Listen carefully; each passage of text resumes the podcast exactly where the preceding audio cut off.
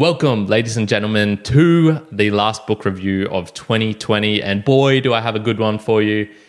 It's 1984 by George Orwell. This is my favorite book. This is the best book I have ever read. And I've talked about it sufficient times on the podcast. So it was about time I re- actually reviewed it on here. Now, I'm going to do my normal book review right now. And then in a couple of days' time, I'll be posting the learnings or the musings, my philosophical thoughts on it. And so I'm going to try and keep this brief, but uh, apologies if it does go long because uh, I do really love this book and uh, explaining about it.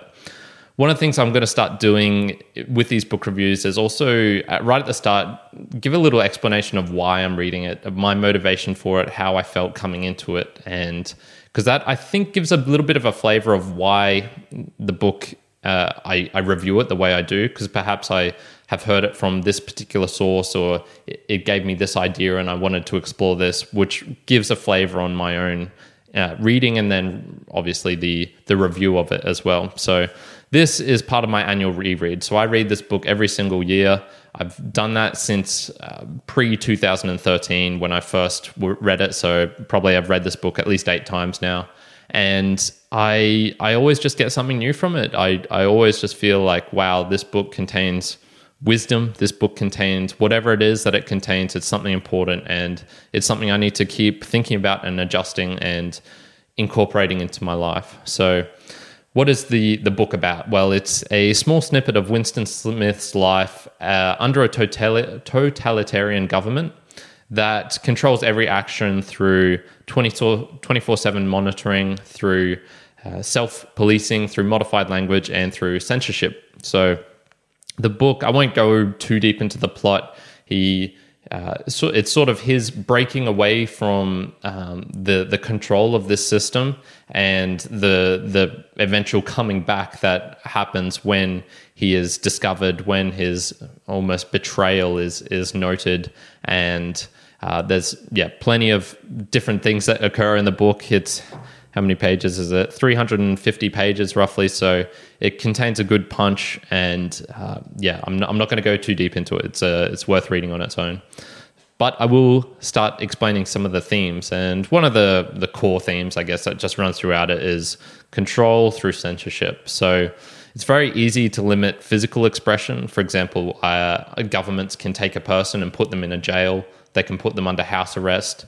They can do all sorts of sort of sneaky little ways of, of making sure that someone can't physically do something, limiting rallies, for example, uh, putting, um, uh, you know, like restrictions on when you can go out at night, uh, routines, control, all sorts of things like that. But the mental expression is much, much more harder to to stamp down on. And one of the things I guess this book really gets through is how is technology affecting that and will it be our downfall? So you can see in the book where there's a lot of similarities, and people have noticed this throughout time since this book was published that the the similarities between what happens in our real life and what happens in the book is is sort of creeping up there. So you could say uh, in the book he, he speaks about how there's a telescreen on every single room in the house which monitors you and also gives constant feedback. Uh, well, we're sort of doing that with the smart TVs, with the Amazon Alexas and the audio listening devices. There's someone always watching. We found that out through Edward Snowden and the NSA sort of data scandal where they were just collecting data on everyone. And obviously, there's huge tremendous upsides to technology. I'm using so many pieces right now the camera in front of me, the lights, the microphone, the laptop, everything. But there's something to be said about potentially technology use on a larger scale, thinking about humans in general. So, uh, will it be our downfall? I, I, have no idea personally. Potentially. Um, it's something we need to think about though, and there's problems that do arise and do need to be addressed. Censorship can also be quite subtle, and it's not just overt, you know, book burning, say, like the Nazis did, or um, posters on the wall, the propaganda, the real in your face sort of stuff. It can also be very subtle, and, and we see this in the book through um, his own self talk, through the monitoring of other people on him, through just tiny little ways that in culminate in this huge overbearing pressure that he he feels basically all the time. Uh, we can see that in our own everyday lives as well. Um, some religions, for example, have ways of cutting down um, arguments uh, that are used against them through logic or through saying like, look, this is the undeniable, undeniable word of Jesus, uh, word of Jesus of God. You can't ask these questions because, etc., etc. Through our own self-talk, so the language that we use with ourselves. Someone who's um, in, under a severe depression, for example, they're they're going to use words and ways of thinking which really just diminish their capacity to be able to think of other things, to be able to express their ideas. So um, it's it's just interesting that censorship is not just what we see nowadays, which is you know, oh, this person got booted off Twitter or Facebook because they said these uh, contrary, you know, somewhat maybe dangerous views. Uh, but there's also much subtler ways, and it's it's worth thinking about those as well. The other theme, obviously, is uh, totali- totalitarianism. Oh, what a word! And power. So, this book, when it came out, was somewhat political in essence that it was aimed at the Soviets. Big Brother was sort of modeled after Stalin. But the book has transcended past that and it's captured the essence of, I guess, what all totalitarian regimes have in common. So, the Nazis, uh, if you want to think about them, for the uh, for in today, there's a country in Africa called Eritrea. Eritrea, I'm not sure. I'm definitely pronouncing that wrong. Uh, which very similar has very strict restrictions on who can do what, who can move, who can uh, think these different things. China, for example, is starting to set up you know these social ranking systems where a person is ranked and not allowed access into certain places because of their ranking, because of who they know and whatnot. So there there is something I guess uh, the the book really just gets at the heart of what is uh, what a totalitarianism uh, regime is about, or um, totalitarian. oh God, such a bad word. They need a better word for that. Uh, and it's about power. It's it's about power, pure and simple. And so O'Brien, O'Brien who is the I guess antig- uh, antagonist, he's the the face of the faceless party in in the book. Uh, explains why, and I'm going to read a, a, little bit of a quote from here, which I, I think just really got at the heart of of why regimes like this exist, and and um, yeah, I'm just going to read it out. Uh, Power is not a means, it is an end. One does not establish a dictatorship in order to safeguard a revolution. One makes the revolution in order to establish the dictatorship. The object of persecution is persecution. The object of torture is torture. The object of power is power. And I think that's pretty pithy, pretty succinct about why these regimes sort of do what they do. There's nothing below that.